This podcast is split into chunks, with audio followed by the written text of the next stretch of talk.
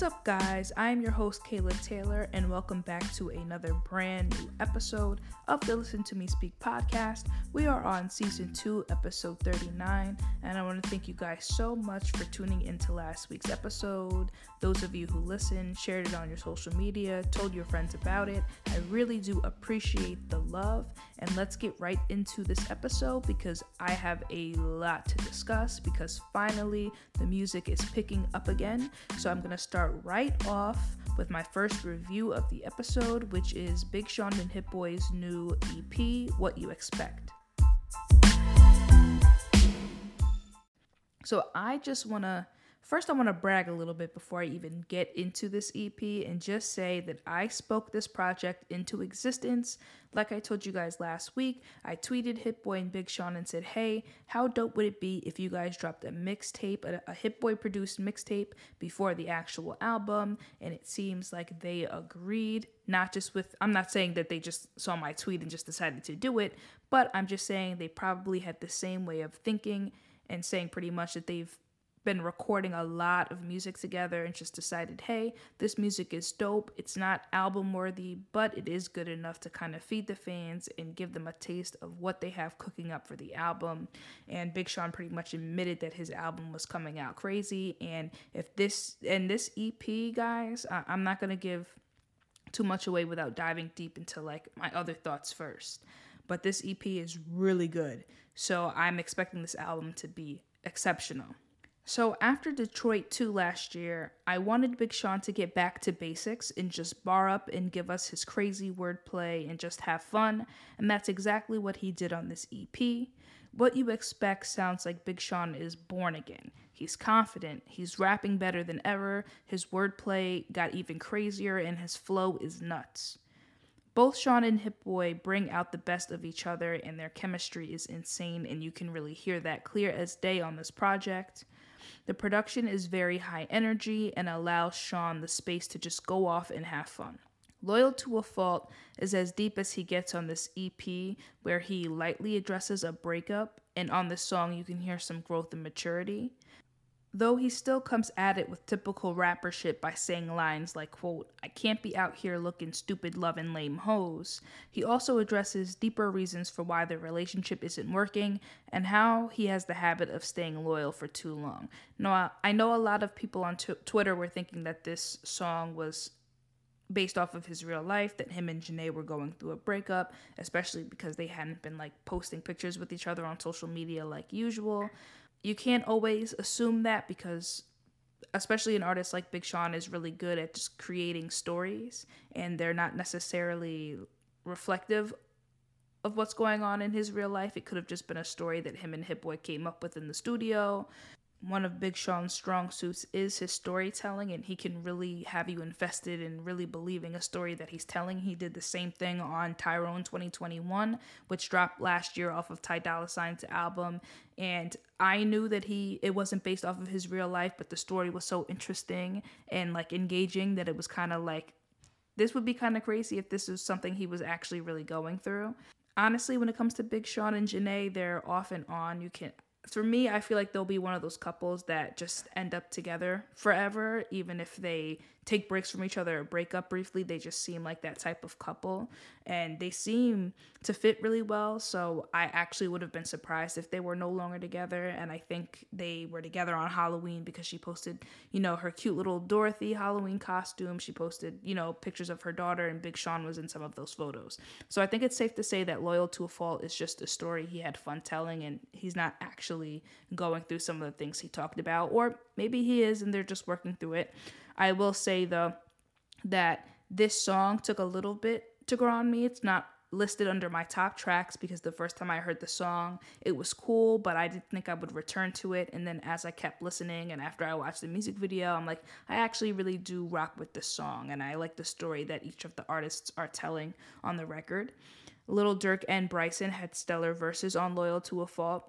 Dirk just comes right in floating on the track, and Dirk has really had great featured verses all year. I will give him that. I, I think I'm becoming a little bit more of a Little Dirk fan. I don't know if I would listen to an entire project of him, but I don't mind hearing him featured on other records, and I don't mind a song or two. Bryson's verse is his best guest verse in a long time. He just flowed all over the production, and again, it's just a testament of how great of a producer Hit-Boy is, because I, I truly believe he brings out the best in artists, and, and watching that interview that both Hit-Boy and Big Sean just did for G Q, and hearing some of his process and, you know, how it, him and Nas came up with a lot of the music stories on King's Disease two, you can tell that Hit-Boy is a producer in every sense of the word. He's just not making the beats. He's bringing the best out of these artists. He's having real conversations with them. They're talking about real life. He's inspiring them, and that's what makes him so great. Offense is a fun record too, with Sean, Babyface Ray, and forty-two Doug just going off and bringing like freestyle and chaotic energy to the track. Big Sean definitely sounds hungry, and he sounds like he has something to prove, and if this is the energy now, then I know his next album is going to sound absolutely nuts. The top tracks from What You Expect are Chaos, Into It, and The One, so I'm going to get into these three tracks. So I'm going to start off with Chaos. This track is a brilliant intro to this E P because it really sets the tone for the rest of the project. Throughout the track, Big Sean shows off a few different flows, and his wordplay and use of double entendres are impressive here. I love the way he bends words on this track and how he's consistent with his rhyme scheme. Examples include, quote, I'm down the street from Denzel Estate, right round the corner from Babyface, not my dog Babyface Ray, I mean the Babyface. Here he bends the words and meanings two different ways by clarifying that he lives near Babyface the singer, not the rapper. An example of one of my favorite double entendres on this track is Addicted to C Notes, I went up an octave. The next song on my top track list is Into It. Big Sean made this beat his bitch. He rode the fuck out of the beat, and his flow is incredible. Again, his wordplay and lyrical skill are impressive, and they're so impressive that it's a wonder people still sleep on him. One of my favorite lines on this track is, quote, it's all in the jeans, you ain't gotta guess. For the double entendre, for example, the jeans are two different ways. He says, the first meaning that's obvious to me is that he's talking about his literal genes, his D N A, and saying that, you know, he's great because it's in his D N A. And also on the flip side, he's talking about jeans that you actually wear, and Guess is a brand of jeans. So it's not like it's overly impressive, but it's witty, it's clever, and I really like it. Another one of my favorite lines is, quote, I gave your album like two or three listens. Honestly, that shit'd a way better Frisbee. I thought that was hilarious with him comp- comparing the fact that he's throwing the C D in the trash to throwing a Frisbee in the air. I just thought that was cool. And one of the things I loved about Sean earlier in his career was his funny and witty lines, which some people clown now because some of them haven't aged in the best of ways, but he's not the only rapper that has like bad lines that just didn't age well. I just kind of think that he gets the worst of it, and, and people are a little too hard on him, because J. Cole has some pretty crappy lines. I've heard some weak ones from Kendrick. Nobody's perfect. You're going to have some duds. But though that's the type of energy that I missed from Sean, and he's been really, really serious over the past couple of years. So this E P was just... It was just nice to hear him have fun and not take himself too seriously. One of the things I love the most about Hit-Boy is his beat switches, and the beat switch on Into It from a lively trap beat to a soulful one was so seamless that it was heavenly. Both beats are dope, but I wish the soulful beat was much longer because Sean floats over those, and this and the second part of that beat reminds me of some of the stuff that Key Wayne gives to him, so that was nice to hear on this track. The last song I wanted to get into is The One. The moment I heard the S W V sample, I lost my mind. Hit-Boy really chopped up and utilized that sample correctly, and you can't go wrong with an S W V sample. It definitely leads and makes the song, but Hit-Boy still did his thing with it and gave it his own spin. Again, Sean rides this beat crazy, and his flow on this is godly. One of my favorite punchlines, at least I consider it one, is, quote, plus, it's going gold if I ever put palms to it, and I did my whole career in napalm fluid, so we the ones that blowed up, y'all niggas blew it. I also love the way he bends words in order to keep up with his rhyme scheme throughout the track. It's impressive. The song also has tons of quotables that I'll be using for the rest of the year, and that's definitely something you can say about Sean, is that he has a lot of quotables. In the early twenty tens, a lot of people were using lines from his verses. He just always had a verse that you just couldn't forget. And that's why it was interesting hearing um, him tell the story of how he remained on Click. I think it was Click, where there were eight or nine different verses from different rappers. And Jay-Z said, keep Big Sean's verse. It'll be me, Big Sean, and Kanye. Keep his verse on there just because he always has those lines that you just can't ignore, you can't forget. They really stick with you. And that's why All of Me was as big of a record as it was, because of Big Sean's verse, and it made perfect sense that he, you know, ended the song, because he had so, almost every line in that verse was a quotable. So that's one of his strong suits. What You Expect should be further proof that Big Sean is deserving to be in everybody's top fives. He's a highly skilled lyricist, and honestly, he's out-rapping a lot of your favorite rappers. This project is one of the highlights from rap this year and should be in everyone's end of the year list. So that wraps up my thoughts about the What You Expect E P, but you know I had to get a little bit into the drama. And I have to start off by saying that the Joe Budden podcast is definitely reaching with the Sean versus Wale stuff. So if you guys don't listen to that podcast, pretty much Joe Budden is the king of trying to manufacture rap beefs that don't exist. He did it with Kendrick Lamar and Big Sean in twenty seventeen, and it worked because a lot of people seemed to think that they were actually beefing, and it probably it caused real issues between them. And now he's doing it again with this Wale stuff, and I feel like he should have learned his lesson, because even on the pull-up interview that Big Sean did, he kind of called him out for it and said that, hey, this is... this friction that you're trying to create in rap, you shouldn't be doing it. And honestly, this is just coming up, coming from a bitter rapper who wants to see people beef. I, I know what this is.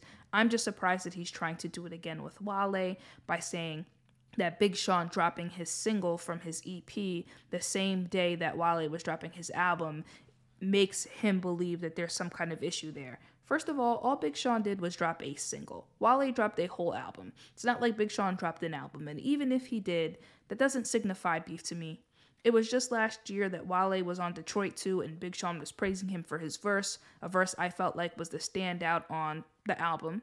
So I really am not believing that Big Sean's, the tension that Big Sean is talking about is really with Wale. Like I mentioned last week, Big Sean did talk about feeling regret of claiming certain people as friends who were just using him on some industry slimy shit and things like that. I don't think that Wale is included in, in some of this um, smoke that Big Sean has been throwing out. I do believe a lot of it is just for the sport of rap. I think a lot of it was generalization. I don't think he was particularly talking to one person. I think a lot of Big Sean's issues were with Kanye and Good Music. Big Sean was just at Kanye's Sunday service. So I think it's something that they can work through. I don't think it's something that is the end of the world. I, I don't think that it's the end of the relationship between them. I think that that's something that they have either worked out or are, or are working on. But Big Sean did address Good Music in that way. And I don't think we'll ever know the actual other artist that he was addressing when he, you know, claimed that there are artists that he wrote for that he didn't get credited for on publishing. Honestly, the first artist that came to mind was Drake for some reason. They did post a picture together recently, and the caption was kind of passive aggressive. I read that as where, you know, Big Sean was like, we haven't seen each other in in years, but it's all love. And Big Sean and Drake used to work together a lot earlier in the twenty tens, and they and they don't really anymore. That could be who he's talking about. I know Big Sean has a relationship with Boy Wonder. I think Key Wayne has worked with that camp too. And again, this was just an assumption. I'm not saying that it is Drake. I'm not Joe Budden. I'm not going to say Big Sean and Drake are beefing. He was just the first rapper that came to mind. I'm sure there are others that he could be talking about. It may have nothing to do with Drake, but I do think that we have forgotten that rap is a competitive sport. So when a rapper throws subs like Big Sean did on his What You Expect E P, where he said that you're that these rappers' albums are a better Frisbee, I think he's just talking in general, saying that he's a better, he's the best rapper out, he's better than any of the rappers in your top five. Like, this is just rapper shit. This is the kind of shit that they talk, they pop off, they're competitive, they have huge egos. This comes with rap, whether you're a man or a woman in rap. Everybody thinks they're the best, and if you are a rapper, that's how you should feel. You should always feel, even outside of rap, and whatever you do in life, you should always feel like you're the best, because if you don't, you're in the wrong industry. Whatever industry that may be, you're in the wrong one if you do not think you're the best. I think my podcast is the best podcast ever. I'm in the right place. That's how you should feel. So I really don't think that there is any real issues with Wale and Big Sean. I don't really think there's any real issues between Wale and um, Freddie Gibbs, because they talked about that as well. I think it's just all in good fun. And at the end of the day, Big Sean is really not a rapper that you find in a lot of beefs or in a lot of conflict. He tr- kind of tries to keep the peace. So even if he does have actual beef, beef with a rapper, we'll never actually know who it is, because he's just not that type. And when they were talking about, they didn't like the fact that Big Sean was addressing this now because it coincided with um, his release. He's not the only rapper to do this. Big Sean has become a rapper who, when it's time to promote his music or something, he's active on social media. When he's not actively recording or there's nothing to promote, he now is not on social media as much as he used to be. And I think it's just because social media can be very toxic. And I don't mind when artists do that. To be honest, I don't need all that extra shit. Like the shit that Meek's doing on Twitter or the shit that Tory does on, on social media. The antics get old very quickly, especially when you are of a certain age. Big Sean is now in his thirties. I don't expect him to keep posting like he was in his twenties. He's, I'm hoping, maturing. He's a grown man. And he doesn't need to be doing all that extra shit on Twitter. But I think every now and then, sometimes you need to vent. And when you are a public figure and you've been missing and you've been kind of quiet, sometimes the fans want to know what you're thinking, what's been going on. And I think when he went on that little rant on Twitter, it was kind of just filling people in who had questions. Like, he left Good Music after fourteen years. You don't just leave a label quietly like that. You have to address it. And I think that was his way of addressing it, saying, hey, it's all love, but I wasn't getting as much money as I should have been getting in that deal. In this new deal, I own my masters and I'm getting a way bigger cut. And it's as simple as that. I don't think that he was trying to use any of this as a way to sell his music. I don't really think so, because it didn't come off that way. And like I said, Big Sean is not prone to this. Even in the in the times that he's actually been involved in controversy or drama in his career, he's never really gone to social media to fan the flames or address it or, or do a lot of the extra shit. So I personally didn't see it this way, but hey, everybody has their own perspective and their opinions. But I definitely think the Wale and Big Sean bullshit is a reach. Before I end this topic, though, I will say that one of the things, one of the positives that came out of kind of that time on Twitter last year when people were kind of roasting Big Sean for his corny lines, I think it gave him the hunger and push to be like, you know what, I am great and I'm going to prove it to them. I personally don't think he needs to prove it to anybody, because anybody with, you know, taste in music, with an ear, knows that Big Sean gets busy. All right, he's one of the best rappers of my generation. But I think sometimes when you've been stagnant or you're just kind of coming back after being gone for a while, you kind of need that that push or that criticism to give you that hunger, to remind you of why you, you do this in the first place. And I kind of think that's what that gave him. And we're hearing that on the What You Expect E P and hopefully on the album as well. Moving on from Big Sean, I also wanted to get into Megan Thee Stallion's new project, Something For The Hotties. So Something For The Hotties is pretty much a compilation of songs like freestyles and Lucy's that were supposed to go on other projects. You can definitely tell which tracks had more of a Tina Snow vibe to them, and she had other songs that had kind of like a fever-esque production, if that makes sense. Now, I went into this project with low expectations because it's not an album, but that was a great thing because I ended up liking the project way more than I thought I would. I love that Megan worked with producers other than Little Jew, though he did produce some tracks. You can definitely tell the difference in songs like Kitty Cat, Pipe Up, and All of It, which are highlights on this project. I love that Buddha Bless provided Megan with more R and B influenced production because it was a nice change of pace for her and it allowed her to try some softer flows. I also love the two thousands influence that I heard throughout this project as well. Back during that time, there were tons of great rap and R and B collabs, and some of that production, some of the production on this project reminds me of that. One of my favorite things about Megan is that she has the funniest lines.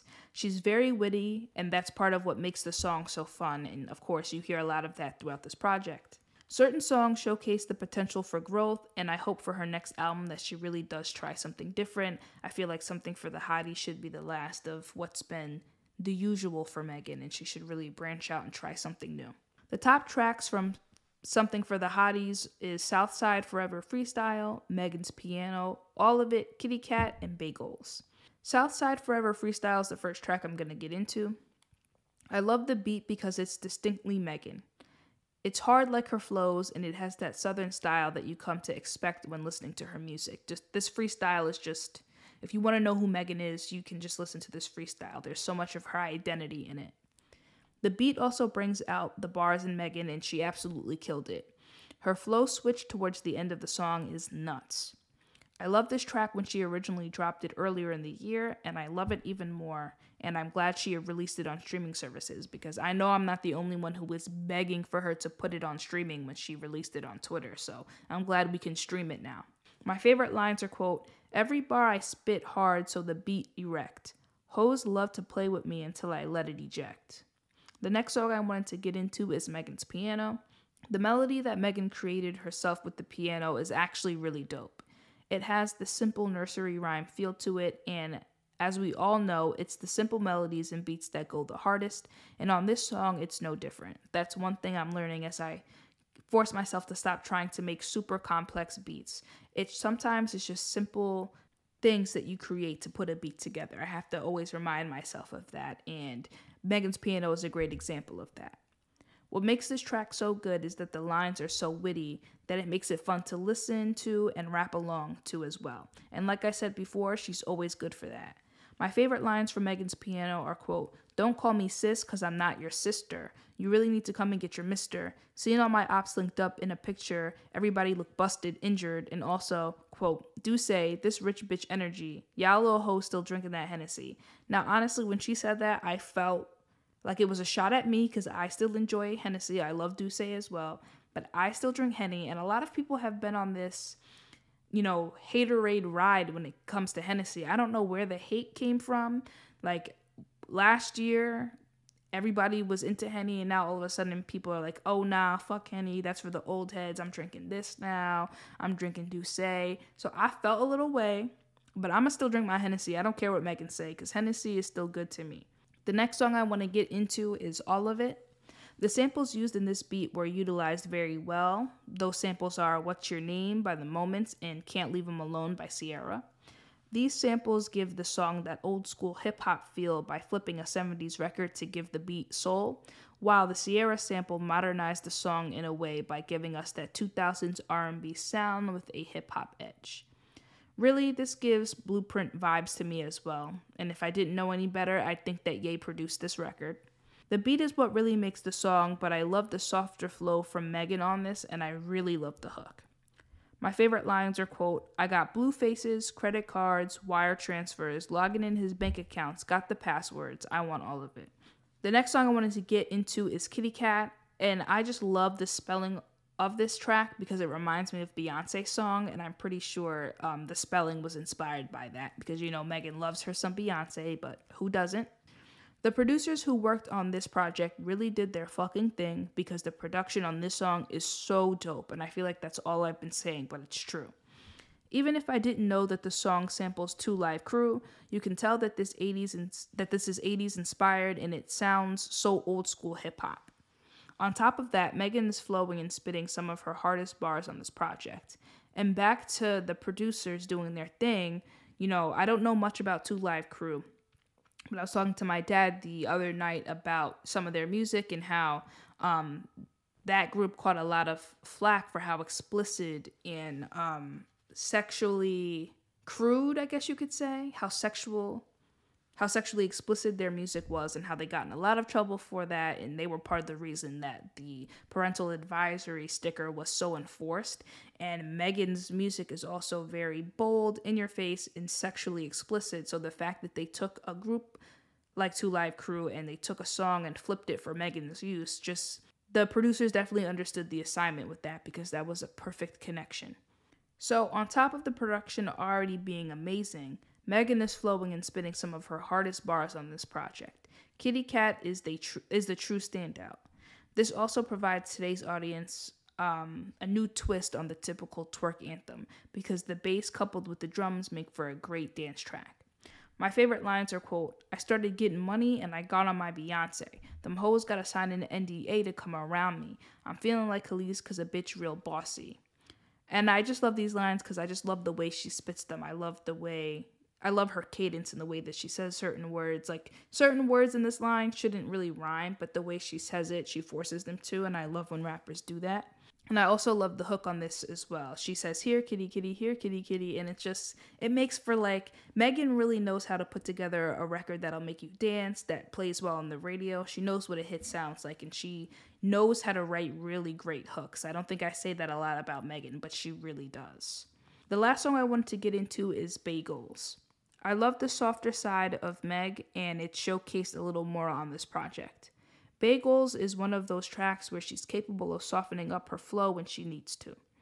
I love that this sounds like an R and B track, but has enough of a rap edge that it works for Megan. The hooks throughout this project, like I said, aside from that shit, are really good, and it shows that she's improved on that aspect. Some of her hooks from earlier in her career aren't as strong as they've been in recent years, like I said, outside of That Shit, because that's probably one of her worst hooks. But for the most part, Megan knows how to come up with a really catchy hook, and that's something that she's improved of since her Tina Snow project, I think. I really love the melody on Bagels, and I just love this track, period. My favorite lines are, quote, real nigga me please.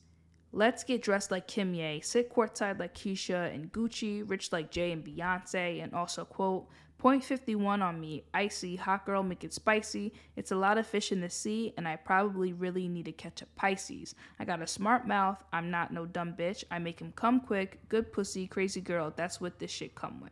So all in all, Something for the Hotties was a much better project than I anticipated. It has great club records, great bars, amazing production, and shows some growth in Megan that I hope that she carries on to her next album. The final album I'm reviewing on this episode is Equals by Ed Sheeran, and this album is pretty much about the joys of fatherhood and marriage and also loss. Tides, the opening track, has very noisy and upbeat verses, which reflect Ed's past. However, the chorus slows to a calm ease, which reflects Ed's new life as a new father and husband. This song kind of clashes, but not in a bad way, which accurately shows the duality of his fast-paced life as a musician and the peacefulness that comes with fatherhood. It's a good way to start off an album like Equals. Songs like Leave Your Life and Sandman are dedicated to his daughter and really show his growth as a human being. This album is less about partying and nonsensical things and more about his adoration for his daughter. And though love songs can get old quick, especially since the love songs on this album don't live up to his past love songs, the ones about his daughter are the best because you can hear his heart and soul on these records. Though the songs about death on this album are sad and heavy, Ed uses these experiences to be a better father to his child and cause him to start preparing and thinking about things he wouldn't have before his child got here. It's great to hear his growth as a human. However, this album is too safe. Aside from the songs about his daughter, Equals is filled with songs and production that we've heard Ed create better versions of in the past. The production just isn't exciting or fresh, and from twenty seventeen or even twenty nineteen to twenty twenty-one, it really doesn't sound like he's grown as a musician much. The top tracks from Equals are Visiting Hours, Overpass Graffiti, Leave Your Life, Two Step, and Love in Slow Motion. So I'm going to get into Visiting Hours first. This is a heavy and sad song about the loss of a loved one. This song honestly makes me cry every time I hear it because it hits close to home for me, and a lot of people who have suffered from loss probably feel the same way. You can hear the grief in Ed's voice, which makes the song even sadder, especially when you hear him sing lines like, quote, so much has changed since you've been away. It sounds so soft and choked up that you can tell he had been crying. The production is mainly a guitar, which is all the song really needs. It adds to the somberness of the record. Towards the end of the song, though, horns do come in, which just sounds like a coming home song. It sounds like you're at someone's funeral, and before they, you know, finish up, they play a song. This is this sounds like the song they would play at a funeral, and it's just very raw. And despite how sad it is, that's what makes it a, a, a top track on the album. I was going to say shining moment, but that didn't feel like the appropriate word to use. But Visiting Hours is definitely a highlight off of the album. My favorite lines are, quote, I wish that heaven had visiting hours, because I think we all felt that line. I think if we could have one hour with a loved one who passed away um, to heaven, and we can talk to them for an hour, it would be, I think that would help us, our grieving process a little bit. I also really like, quote, because this is not goodbye, it's just till we meet again. The next song I wanted to get into is Love in Slow Motion. This is Equals' big love song. Each of Ed's albums have them. Perfect, Thinking Out Loud, et cetera. And though it pales in comparison, it's still a beautiful cinematic moment. His writing on this track is poetic, and one of his strong suits is storytelling, and it's done well again on this track. I'm a sucker for the guitar, and the guitar is stunning here. His vocals also sound so tender. Love in Slow Motion tells the story of a married man basking in a peaceful moment alone with his wife, and it's reflective of where Ed's at in his life. My favorite lines are, quote, and I want to love tonight, one-on-one by the candlelight, over and over we spend our lives, living fast forward, but not tonight, love in slow motion. The next track I'm going to get into is Two Step. This is one of the more fun and upbeat tracks on the album. The sing-rapping flow on a trap-influenced beat shouldn't work for Ed, but it does, and he doesn't sound corny. Again, I think he pulled this off better on songs like New Man on his Divide album, but Two Step is still a good song. I love the melody, the hook, his cadence, and the production. My favorite lines are, quote, I feel like I've got nothing left right now, except this beauty in her dress right now, and also Two Stepping with the Woman I Love, just because I think it's sweet. The way he sings and writes about his wife is really is really cute. It's really beautiful. The next song is Leave Your Life. On this song, Ed describes it as a love letter to his daughter, so that whenever he leaves to travel, or if he, God forbid, ever passed away unexpectedly, she's reminded that he loves her. It's wholesome, and it's a stunning track. It's poetically written, and I love the way he describes the color of her eyes. It really pulls at my heartstrings. Having a parent that's as good of a songwriter as Ed Sheeran must be so dope. She's really gonna love that when she gets older, I bet. My favorite lines from this are, quote, you'll never know the weight of my heart every time I leave you, and also, quote, even at the times I'm miles away, you are always on my mind. Forever and now, I will be by your side. I know it can change from day to day, but this love will keep alight. The last song I wanted to get into, and one of my favorites on the album, is Overpass Graffiti. Like I've said before, Ed is a great storyteller and a strong writer, and that's what I love about this track. It sounds like that song that plays in the time jump of a movie after a main character suffers from a breakup and is reflecting on the relationship. It's just a really good track, simple as that, and, you know, a lot of Equals has...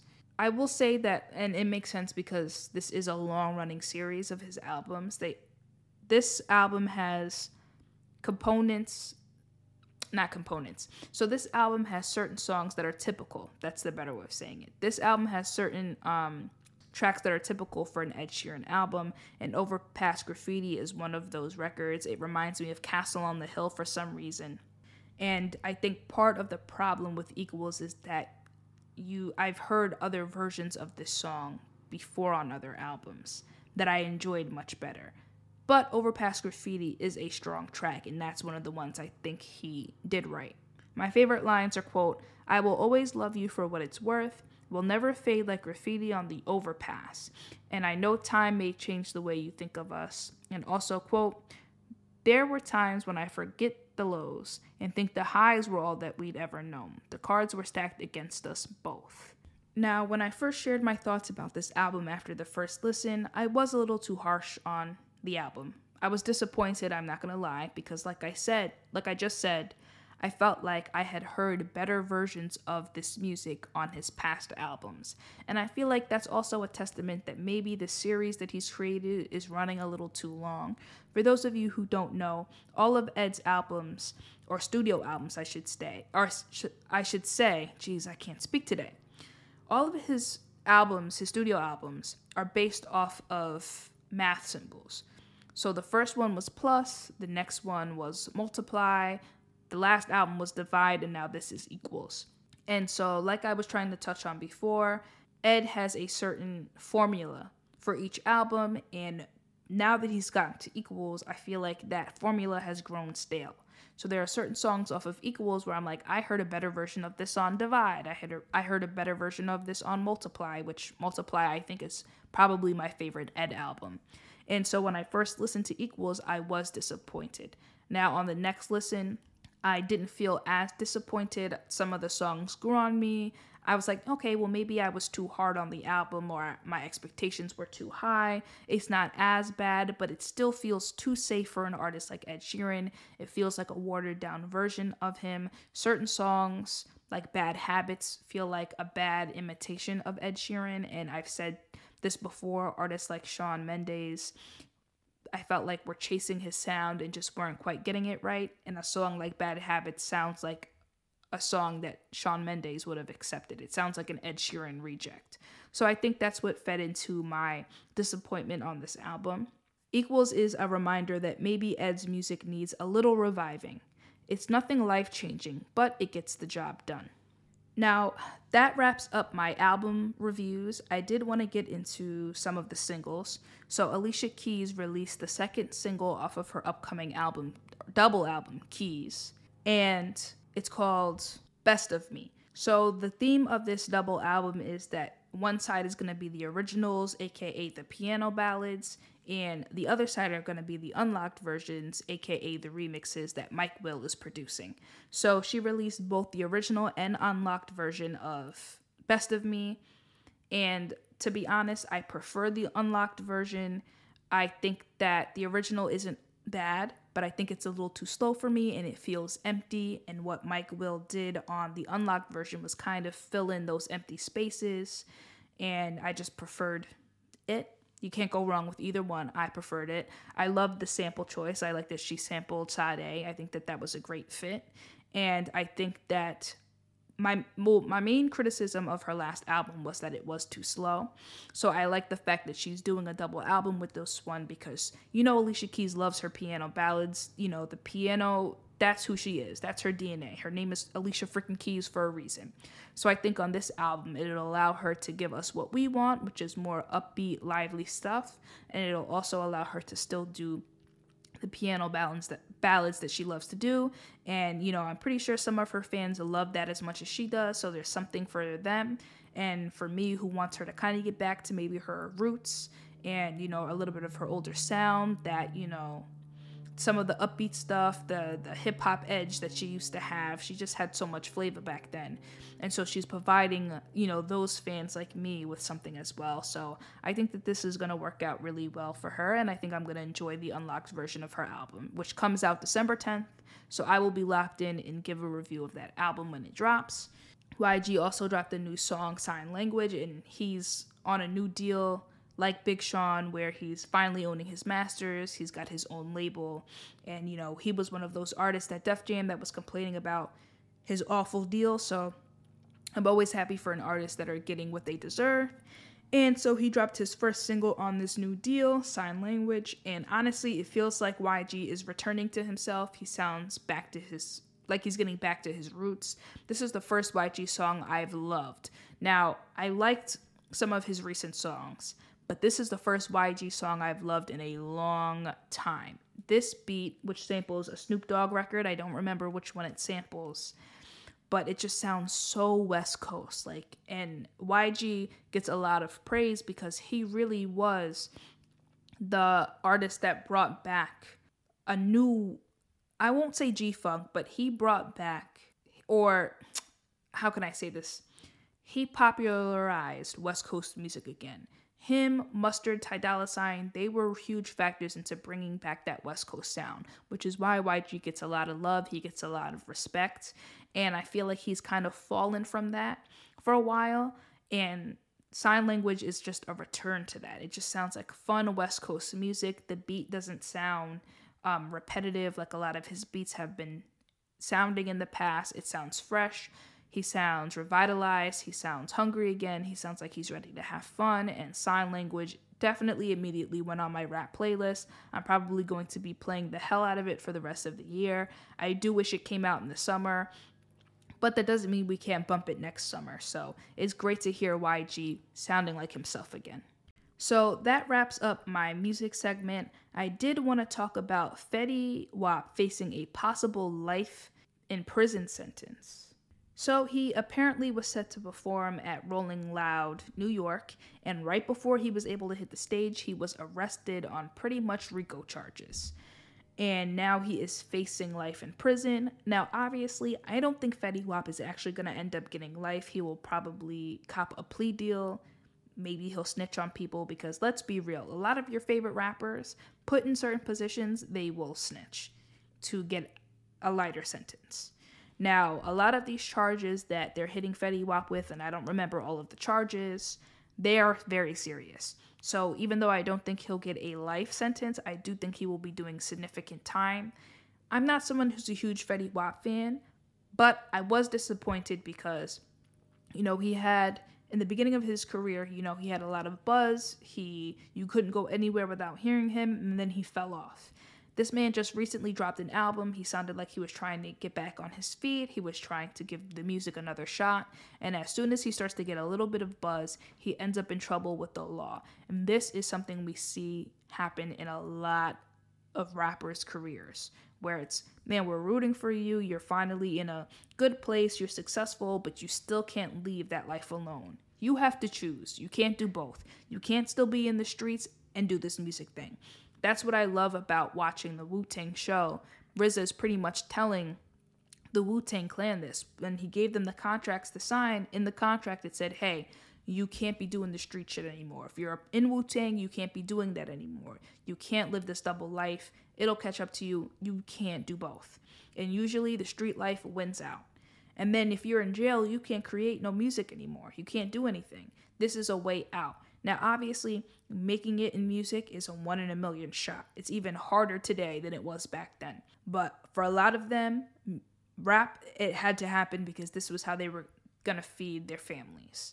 So once you make it, once you become that one in a million and you make it, you got to leave that street shit alone. It's it doesn't love you. And that's why it's so frustrating and disappointing when these artists can't leave it alone after they've made it. It just I just don't understand it. I never will. And Fetty Wap better hope that he doesn't end up doing any serious time because these charges sound scary. They really do. I also wanted to talk about the fact that I was a little shocked that Drake didn't submit any songs for Record or Song of the Year for the twenty twenty-two Grammys. Now, he submitted some of his music. He submitted to the rap categories and things like that.